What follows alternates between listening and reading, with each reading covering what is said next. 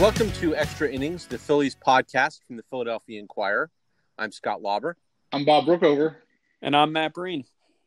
And guys, uh, we're recording this on Wednesday, uh, the day after the World Series ended last night in Arlington, Texas. The Dodgers defeating the Tampa Bay Rays uh, to win the World Series in six games. And before we dive into the Phillies offseason, which I guess officially begins today with free agency, um, players, one hundred forty-seven players filing for free agency, uh, and uh, the beginning of a five-day exclusive negotiating window before the open market. Let's um, let's put a bow, I guess, on the season and the World Series. Um, Bob, I think you and I both picked, unofficially picked, uh, Dodgers in six. Um, uh- That's, Congratulations. Yeah. Uh, I, I picked it first. I got in ahead of you. As you, I you did by like thirty seconds. Um, I think you were plagiarizing me, but that's all right. I, don't I uh, Nobody other than me, because I didn't even tell my like my wife has any way of knowing this, but I was actually going to tweet that Justin Turner was going to be the M V P. He wasn't the M V P. He was, of course, a major storyline after game six. But, you know, just I guess your general thoughts on on the series. Uh, what we saw over the last, you know, week or so um, since these two teams got together. I just wanted to say something about, um, like, obviously the, the Justin Turner is a big story today, having coronavirus, but the you pull the early yank of Blake Snell and how it was just like it's just like infuriating watching the game and being on your phone and seeing every tweet come through about how. It's this is why analytics is awful, and this is why, you know, analytics has ruined the game. It's like it was a bad decision. It's not this isn't like a referendum on analytics that Blake Snell came out early. Uh, it's just like like now like, analytics is you throw it out the window because Kevin Cash, a manager and a team that leans heavily on analytics, made the wrong decision in a pivotal game. Like did. You know, if you go back in time and when a manager, an, an old school and not an analytics manager, made a bad decision, were you like, wow, baseball has got to get rid of this old school thinking? You know, it's this is this is what's ruining the game. These these they're going by gut feel, and look, look at what just happened. They just gave up a, you know, a meltdown the seventh inning, or or they a meltdown the ninth inning because they kept this guy in too long. It's just I, like, I wouldn't. I just I, I wouldn't. I can't stand that line of thinking. Like I, I it's it was he should not have taken out Blake Snell. Watching the game, it's like, dude. Keeping Blake Snell, but it's not like this wasn't the chance for all everybody to. And I'm not a super analytics guy. I think there's there's a t- place for both in baseball, but it wasn't. It's not like I just it infuriates me when it's like this is my chance to crush an entire you know movement of baseball and, and blame one instinct. Yeah, I, w- I I wouldn't have taken out Blake Snell, uh, but I would take the the Tampa Bay Rays season. Uh, with their twenty-seventh ranked payroll, uh, and it's a team that routinely draws flies to its games in Tampa Bay and Saint Petersburg. Uh, consistent, I think they've won ninety games in the last since the since the, they played the Phillies in the World Series. I think they've won ninety games six times. Um, you know, whatever the Rays are doing, whatever Kevin Cash is doing, I don't think you can come down on Kevin Cash. Uh, too terribly hard for for this one decision he made, because you know what he made it he had to make a lot of good decisions uh in order for the Tampa Bay Rays to be two wins and you know away from winning a World Series. So I mean I, I just have a you know it's one thing to to say uh, Gabe Kapler in his very first game as manager of the Phillies shouldn't have taken out Aaron Nola at sixty-nine pitches or whatever. Whatever it was, I don't really remember uh, the yeah. exact the exact number. But it's another thing to say it about a, a, a team and a manager with with quite the track record um, that that he has. I mean, I, you know, there were what did Kevin or um, Blake Snell made twelve starts, eleven starts during the regular season, and in how many of them? In eight of the eleven, he didn't get to one hundred pitches. In eight of the eleven, he didn't get above ninety-two. So he was, you know, and he explained the whole thing. This is, and if you go and look at the numbers, I think, I think the numbers for the year he was hitting teams the second time around hit three oh seven against him. The first time was like one something, and the third time was like three oh four. So he had the numbers there to to defend him. Having said that, I wouldn't take a Blake Snell out because there's just some nights, and this was one of those nights where you say, wow, that guy's got electric stuff. And you're and and the history of the postseason is you can manage differently in the postseason. This is even before analytics ever existed. You can manage differently in the postseason than you do in the regular season because the stakes are different. Yeah, I think it's possible to say that Kevin Cash made a mistake last night and that the Rays' way of doing things works. I think both of those things can be true. Um, and you don't have to, you know, if they're not um, – I, I we were joking before we got on here about uh, Kevin Cash being the anti-Grady Little.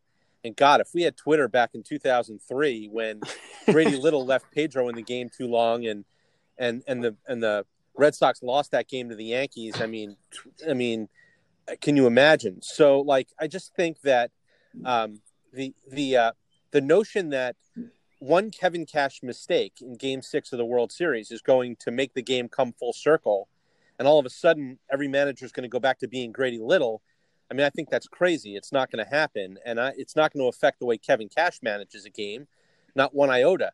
I just think that I think the lesson to be learned, if there is one, is that, you know, whatever you believe, um, if you're a manager, um, you've got to kind of react to the moment and not to your philosophy. Like, it can be Kevin Cash's philosophy to not let a starting pitcher go through a lineup a third time. And maybe ninety percent of the time he's going to be right about that. But last night, anyone who was watching that game and watching the way Blake Snell was pitching could tell you that he probably was going to get through their lineup again. He was that good last night. He was that dominant. I don't care how good Mookie Betts and Corey Seager are at the top. Uh, I mean, he made Mookie look silly the first two times up, right? He struck him out twice. So, I mean, it's, the you guys, know, listen to what the, the, listen to what the those three Dodgers guys that he was going to face. They were Corey Seager, Turner, and Max Muncy were zero for six with six strikeouts. So, right. And, you know, and, and you listen to what Mookie said after the game and what Seager said, like it sounded like, I mean, it didn't sound like they said he did us a favor, basically, they said, by taking out Snell. So I think you can manage the Kevin Cash way and be successful at it. It's just you can't make that be an absolute. You, you sort of have to react to the moment. And the moment last night was not was not to take Snell out. Now, I'm going to take you a decade back before Grady Little to the nineteen ninety-three World Series and Jim Fregosi. Uh, you know, all of Philadelphia wanted him to leave Roger Mason in, in, in Game Six, and Jim Fregosi's philosophy was, uh, Mitch Williams is my closer. This is a guy I've closed games with all year. I'm going to close the game with Mitch Williams. I'm not saying it was right. Most of Philadelphia didn't think it was right, but this is long before analytics again. Uh, long before Twitter, but it wasn't long before talk radio, uh, which, you know, was, was basically Twitter on steroids always. Uh, it, it, it, it really was. I mean, and people were, went crazy on the radio that, he, you know, on, on talk radio that he did that. Um, but you, you know what? The, the, to this day, his players that, that played for Fregosi will defend his decision to do that, even though, you know, maybe except Lenny Dykstra because he yeah. hates Mitch now, but that's a, that's another story for another another podcast. So he went he went Roger Mason, David West, Larry Anderson, and then Mitch Williams. Yes, and there, I mean there were people who just thought he should have rolled Roger Mason because Roger Mason, I think he had gone two innings, correct? Yeah, two, two and a third. Uh, yeah, right. And then what what did he go with with David West, West and Larry Anderson? Faced one batter. And, right. and he walked him, and then Larry Anderson got two outs to finish the eighth inning, I eighth. guess. Right. And and, and that, was that like like in the moment people wanted Roger Mason to stay in, or was that just like the next day they were like, you know, Roger Mason he sh- should have stayed in? I, I think I you know it's hard to say if it was in the moment because there wasn't Twitter yeah yeah at that time, but there, it was definitely the sentiment the next.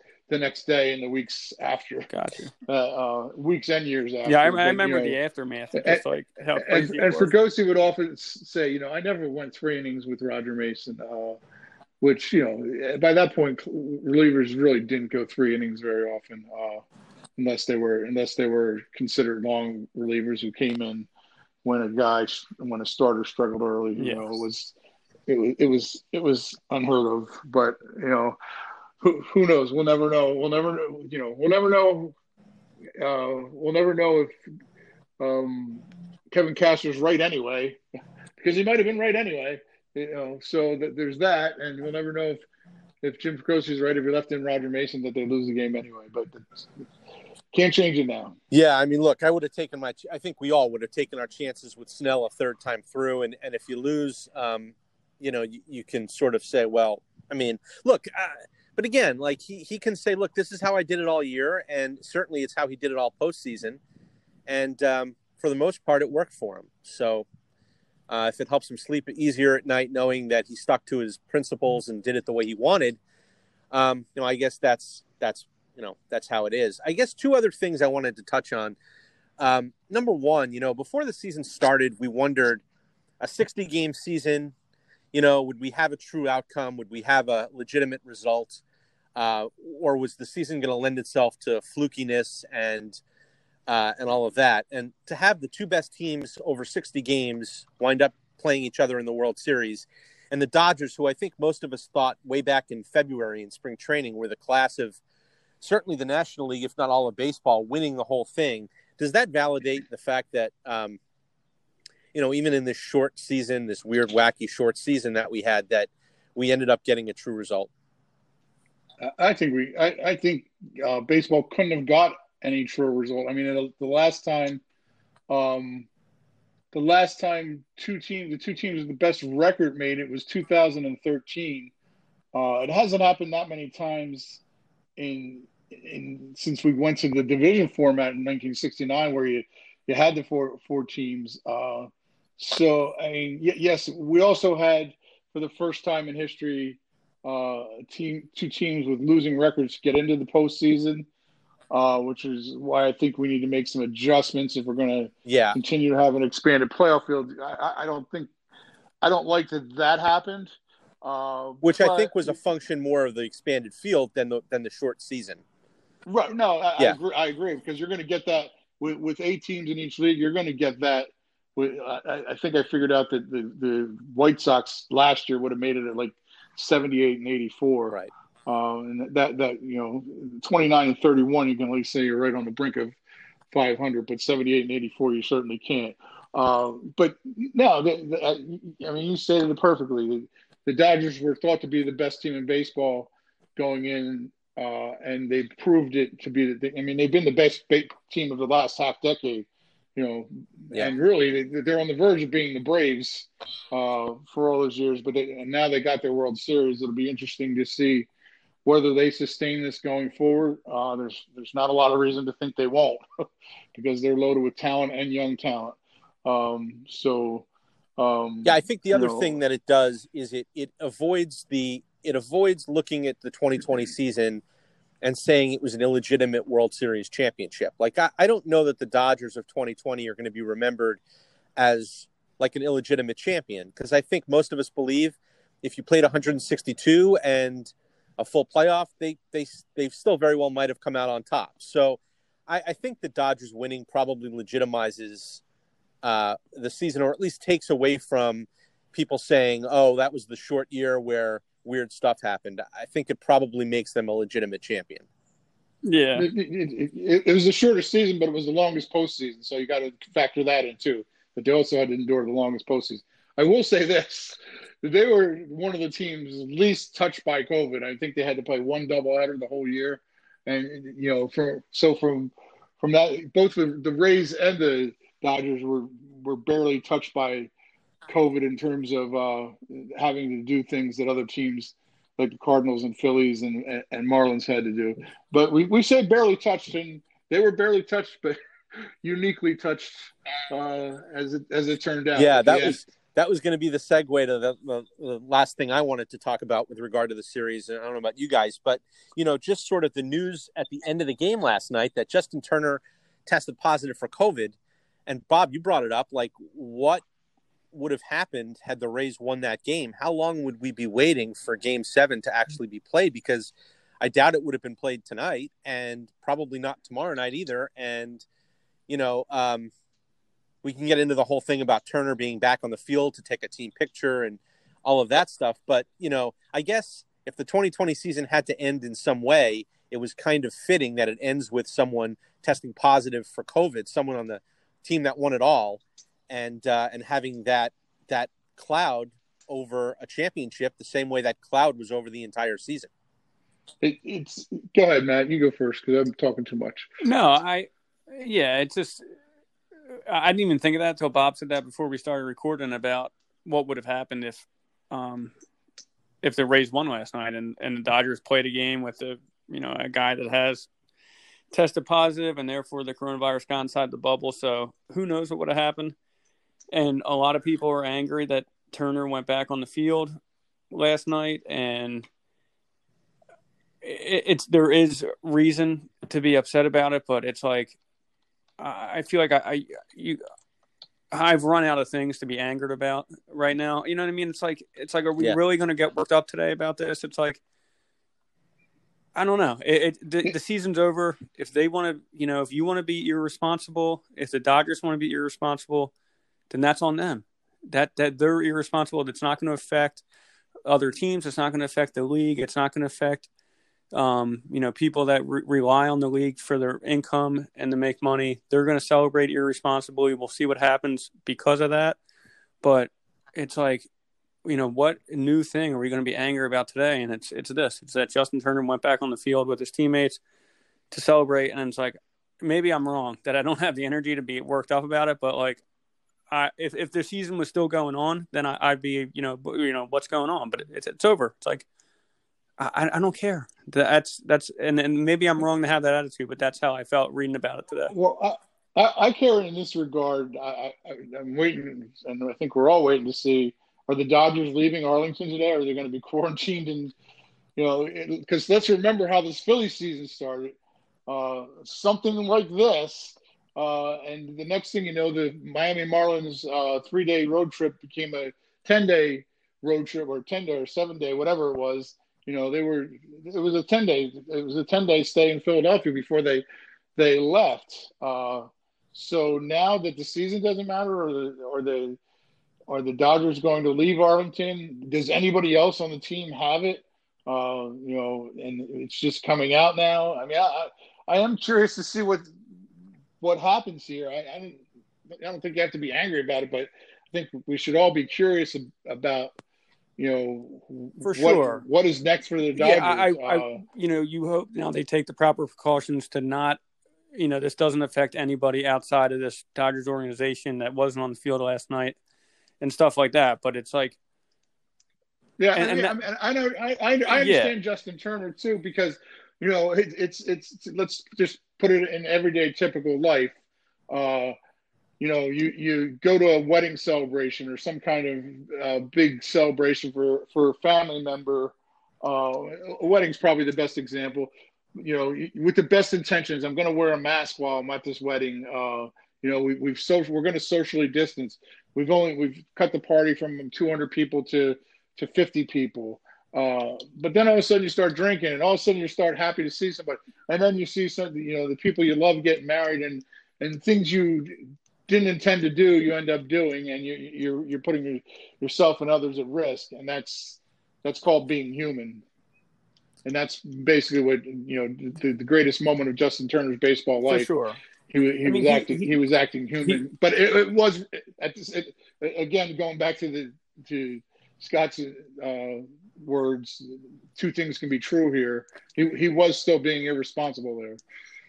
Yeah, and you know, I I'm sure that not every single member of the Dodgers was comfortable with him on the field last night.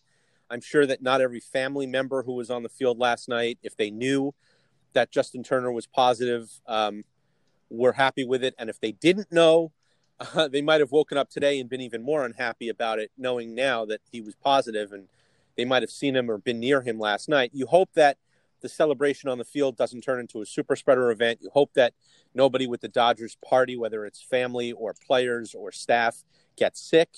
Uh, you hope that Justin Turner continues to feel okay. He said he felt okay last night, um, despite the positive test.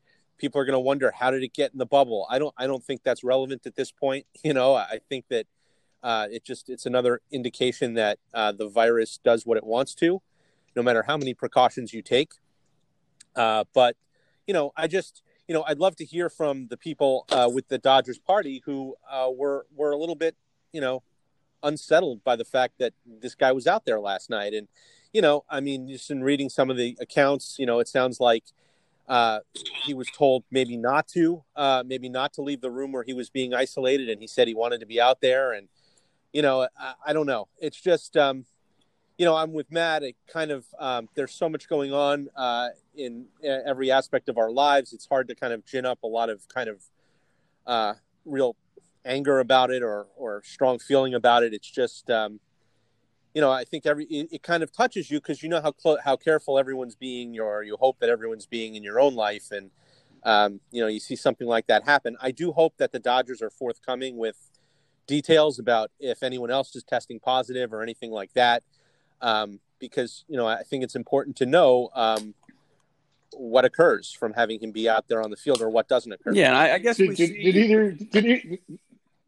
I just wanted to ask if either of you guys read Tom Verducci's story about being in the bubble. He was, he was actually in the bubble no, I didn't. Uh, for the last month.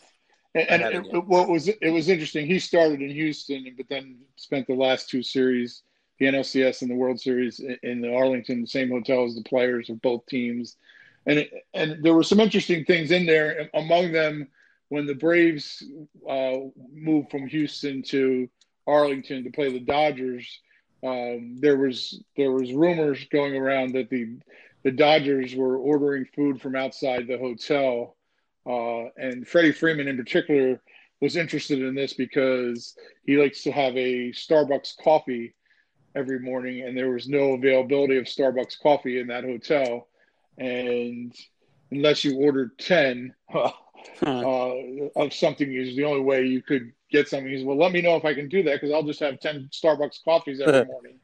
Uh, but, you know, it was it was an indication that these guys were going crazy in this bubble. Um, and, you know, that I, I, I got to think there were just times where, you know, and I'm sure it's true with every team all season long, and it obviously probably led to some of the spreading events, that you it was impossible to police this all the time, even even though if you read Verducci's story, that the policing was uh, very heavy of what was going on. But, you know, there's still going to be cracks in the in the system. Yeah, I do think that there's some inconsistency between, look, I mean, we all were getting the weekly uh, testing updates that Major League Baseball and the Players Association were sending out jointly, um, you know, and there was some chest thumping going on, I think, um, you know, toward the end, about the number of consecutive days between positive tests. It was like fifty-seven days or something uh, between positive tests. I think there's some inconsistency between being proud of how good you were at this and then allowing a guy to go on the field for the post-game celebration knowing that he he tested positive. Um, you really can't have it both ways. You're either going to be like perfect at this or or really, really good at this and and pound your chest about look how responsible we are, or you're not going to be, and you're going to let this guy go out on the field. You know, I, I, I don't know whether there was an element of, well, it's all over and there is no game tomorrow and we don't have to be perfect anymore. We have six months until our next game, or, or I don't know if that was at play there, um, or, or whatever it was, but, you know, I don't, I don't know that you can be as proud of your testing record as M L B seemed to be, and then let Justin Turner go out on the field. Yeah. There's no, literally no excuse for him to be on the field. I understand that it's, Um, a big moment in his life. I think we've all made big sacrifices this year in moments of our lives and missed things because of the coronavirus. But when I say, like, I just don't, like, have the energy to be angry about it, it's just like we've seen idiots for the last, I don't know, five yeah. months, like you in everyday life and uh, pop culture and sports, entertainment. Like, you've seen people act like morons about this forever. So it's, like, not surprising that, you know, Justin Turner went back on the field having coronavirus. Like, I'm just not, like, you know, I could, just couldn't believe it today. And, like, so, yeah, like, hopefully it doesn't spread to anybody else. But, like, you know, to be hand-wringing for the, you know, forever, it's like, oh, my God. I, you know, we have an election next week. I think that's where that's where my focus is at. Not, not uh, Justin here, here. Turner. I don't know. Here, here. Yeah. You know what else we have next week? Free agency. Baseball's calendar does not take any breaks, right? I mean, so one hundred forty-seven players – filed for, well, I guess they don't even have to file anymore, automatically became free agents today. Seven of them are Phillies. Two of those are J T Realmuto and Didi Gregorius. The Phillies have five days to negotiate exclusively with their players.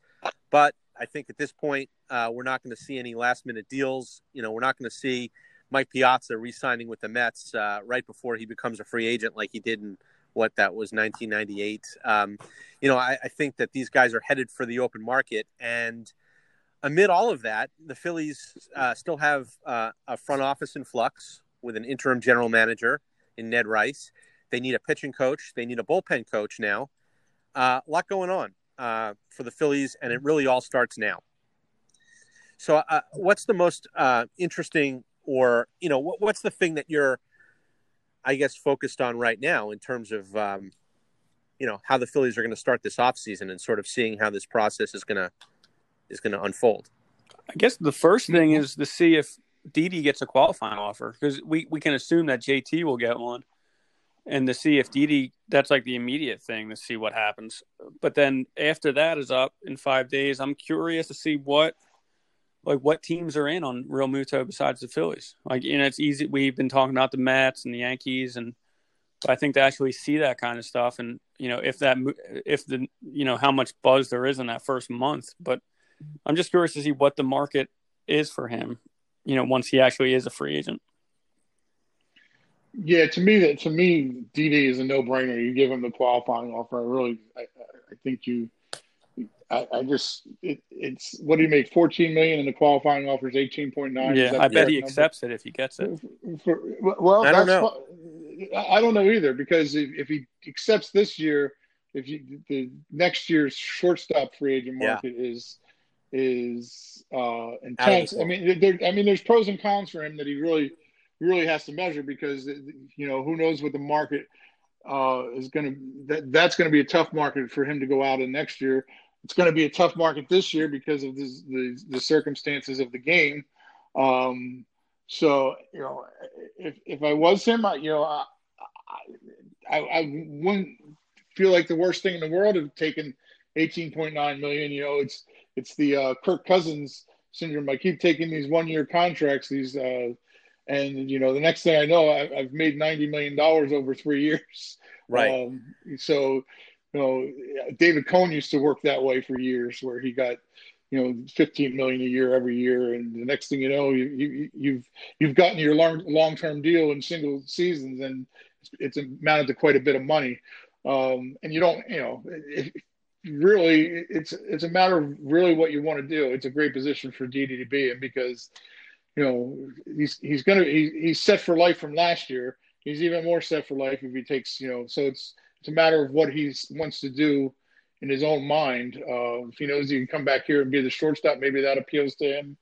Um, but to me, the Phillies for four point nine million dollars more, uh, you know, or, or you know, if you get stuck with that four point nine million dollars, it's not really getting stuck with it. You're getting the player uh, who you, you who you like anyway.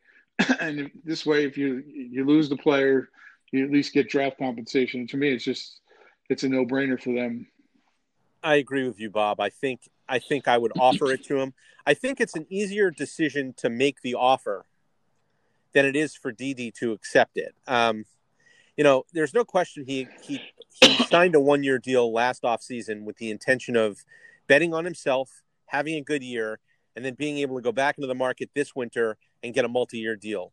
Um, I'm not sure where his head is at. I don't know whether that's still his intention, or whether, as you said, maybe his priorities have shifted and he's he says, okay, um, I'm going to go live on a series of one-year deals now, keep betting on myself. Um, I, I tend to think if the offer is there for him, he does not accept it, because there is no telling what kind of year he's going to have next year. Maybe he gets hurt again. And this is somebody who a couple of years ago did have Tommy John surgery. He understands what it's like to miss a large chunk of time and not be healthy, and what risk is involved in that. Um, and you mentioned the market, uh, the shortstop market a year from now will include, you know, presumably will include Lindor, Correa, Seager. I'm sure I'm forgetting some, but those are the big three, right? Sure. Um, he's no better than the fourth best shortstop in that field. This year he could make a claim to being the best. So, if I were him, I think I probably, um, I, I probably, you know, you either take the risk that you're going to stay healthy uh, and and bet on yourself again, or you take the risk that you're going to get a good contract in this market. I think I'm I'm a little bit more confident in getting a, a contract in this market, uh, just because of where he stands relative to other shortstops this year. So that'll be a big that'll be a big one. I, I mean, I still can't get past the front office uh, situation, because I think I think we everyone needs to know who's making these decisions, before, including the Phillies, before um, we can sort of really dive into what decisions they're going to make. You know, is this going to be a Ned Rice operation with assistance from Andy McPhail? Is this going to be um, somebody from the outside uh, who who uh, who we don't know yet? Um, you know, how is this going to work? And there are so many factors at play there too. Um, the you know the market's going to be depressed uh, with teams not spending as much money as they're used to, and there's a C B A to be uh, negotiated a year from now, and a possible work stoppage stemming from that. Um, do the Phillies just look at this as kind of like a bridge year and say, all right, uh, Ned Rice, you're the man for a year. Show us what you can do, and we'll deal with the fallout of everything else when it happens. A crazy, I, I'm really, really fascinated with how this works out. A crazy thing happened right before we were recording the podcast. The seventy-sixers hired a, a you know, a vice a president of basketball operations, which I, I didn't know if you were able to do that during the pandemic and over Zooms or without the, you know, fully getting an in-person interview. I wasn't sure if that was possible, but the seventy-sixers could do Ooh, it. Ooh, the gloves come off and Matt Breen takes a shot at John Middleton. Oh, it's not a shot. I'm just saying it can happen. You can hire somebody if you want. I can see, you know, you say that, but I see the gloves on the ice in my, in my room. The Sixers hired Daryl Morey. If the Phillies really want to hire, you know, a president of baseball operations or a new general manager, it can happen. We were told, you know, it's kind of difficult, but if you want to do it, you can do it. If there's other reasons that are, you know, if it's, you don't want to spend the money because of a down year and in your finances, that's fine. If you, you don't want to do it because you believe in Ned Rice as the interim G M, that's fine. But to hide behind the pandemic, I think, has been disproven. That the Sixers have now hired a head coach during the pandemic, and they now have hired a, you know, an overseer of their general manager, a president of basketball operations, I believe is what Daryl Morey's title is going to be during the pandemic. So it's possible. I, I don't know if it's going to happen, if the Phillies are going to do it, but it, it's proven that it can happen if they want to do it.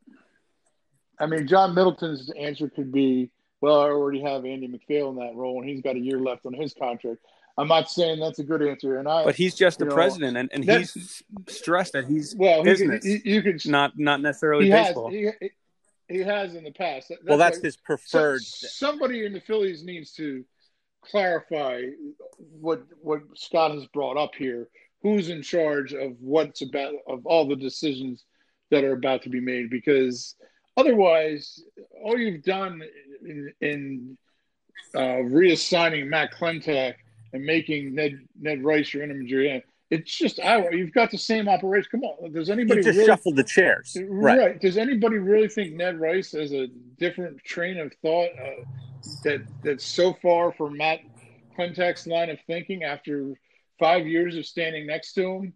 Uh, no, he he doesn't. Uh, I mean, and it, you know, it, I think it's imperative here as we get into the, the actual offseason that somebody from the Phillies uh, uh, with some authority, my preference would be, all right, John, you know, you said what you said uh, however long, however many weeks ago that was now.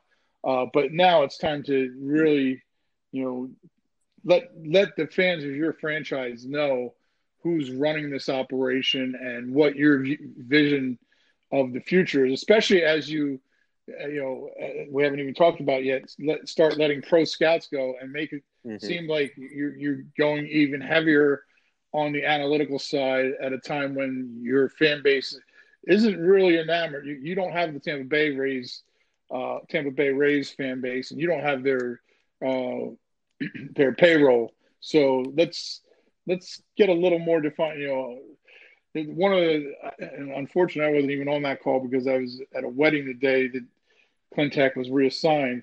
It, it frustrates me that I wasn't, because there was so much more to ask, and it's like they, they were cutting that call short after a half hour. Like this this could go on for two hours because of the amount of questions that John Middleton needs to answer.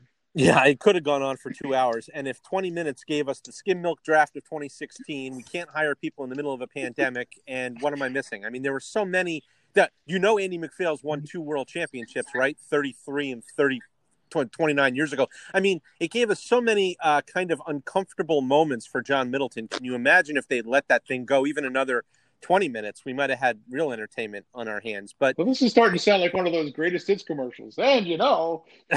And he's not just a potted plant in the corner, ladies. Oh, that was a year ago. That was a year ago. Um, Going back to the eighties. Right. His greatest hits. Um, I guess we ought to wrap it up with this because uh, J T. Realmuto is the is the is the is sort of the thing that's going to hover over the offseason for as long as he is an unsigned free agent, uh, which he is officially as of today, an unsigned free agent. Um, I, I've I've thought about this a bit over the last few weeks. Um, you know, whether the Phillies' best move is to is to go all in on J T and sign him for the record contract that he's looking for, uh, and be the high bidder in a, in whatever the market looks like and all of that, or whether it's to spread out their money. And, you know, we can do, uh, I'm sure we will throughout the course of the offseason, we'll talk about the market and how it's shaping up and whether teams are spending. You know, the Phillies laid off seven scouts last week. There are going to be more uh, layoffs and staff reductions to come. I think it's safe to say that their their payroll will not be as high as it was this year in twenty twenty-one. So how, whatever pool of money they have to spend, um, how do you do it? Do you sort of throw the majority of it at J T, or do you fill your many needs by spreading out the money? And I think I've kind of come to the, I've kind of come around to the point of view that you have so many different needs, be it uh, uh, catcher, shortstop, center field, another starter, and oh, by the way, really an entire bullpen that you need to rebuild. I think they'd almost be better off taking that pool of money, spreading it around. Um, the middle class of free agents might suffer more than the upper class anyway. I think that's how most people feel. Maybe there's kind of a market inefficiency now in terms of like signing middle class free agents. You might be able to get some good players for under market value. That's kind of where I'm starting to fall on this. How do you guys feel? What do you do? You move heaven and earth to bring back Realmuto, or do you maybe spread the funds around a little bit? I, I agree with you. I, I still think it's they at least need to see what the price is on J T, and it's I think it's he's so important yeah. to this team.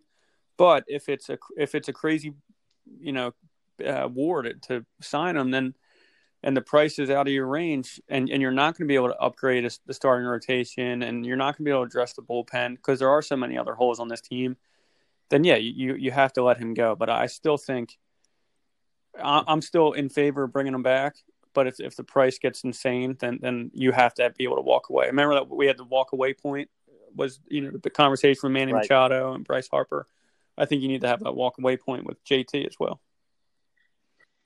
Well, I'm. This is going to be a, a nice tease for what I'm planning on writing for Sunday, uh, which is you can you can win without J T. Realmuto. Uh, sixteen, sixteen teams that didn't have J T. Realmuto went to the the playoffs this year, and that's not to say that, you know, is J T. Realmuto the best catcher in baseball?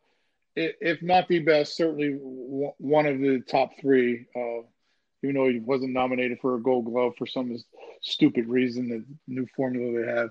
But he, yes, he, he's the best catcher, but there's, there's a billion different ways to build your baseball team. Uh, and You know, the, the most interesting perspective, and we never, we'll never, I don't think we'll ever get a a real answer out of uh, Joe Girardi. I mean, he's a former catcher, and if you go back to Joe Girardi, the, the biggest thing that ever happened in his career was getting traded to the Yankees because Joe Torre wanted a defensive catcher. Uh, can the, the Phillies, if they can get a defensive catcher, and you know. I, I know people like to pick on Andrew Knapp, pretty good defensive catcher. The, the kid that played behind him this year, you know, is in the Phillies' mind and in Girardi's mind, a, a really way above average potential to be a way above average defensive catcher. In, a, in an era where the National League, the, the D H is going to be in the National League to stay, I believe. Uh, and you, you, you can make that your defensive position.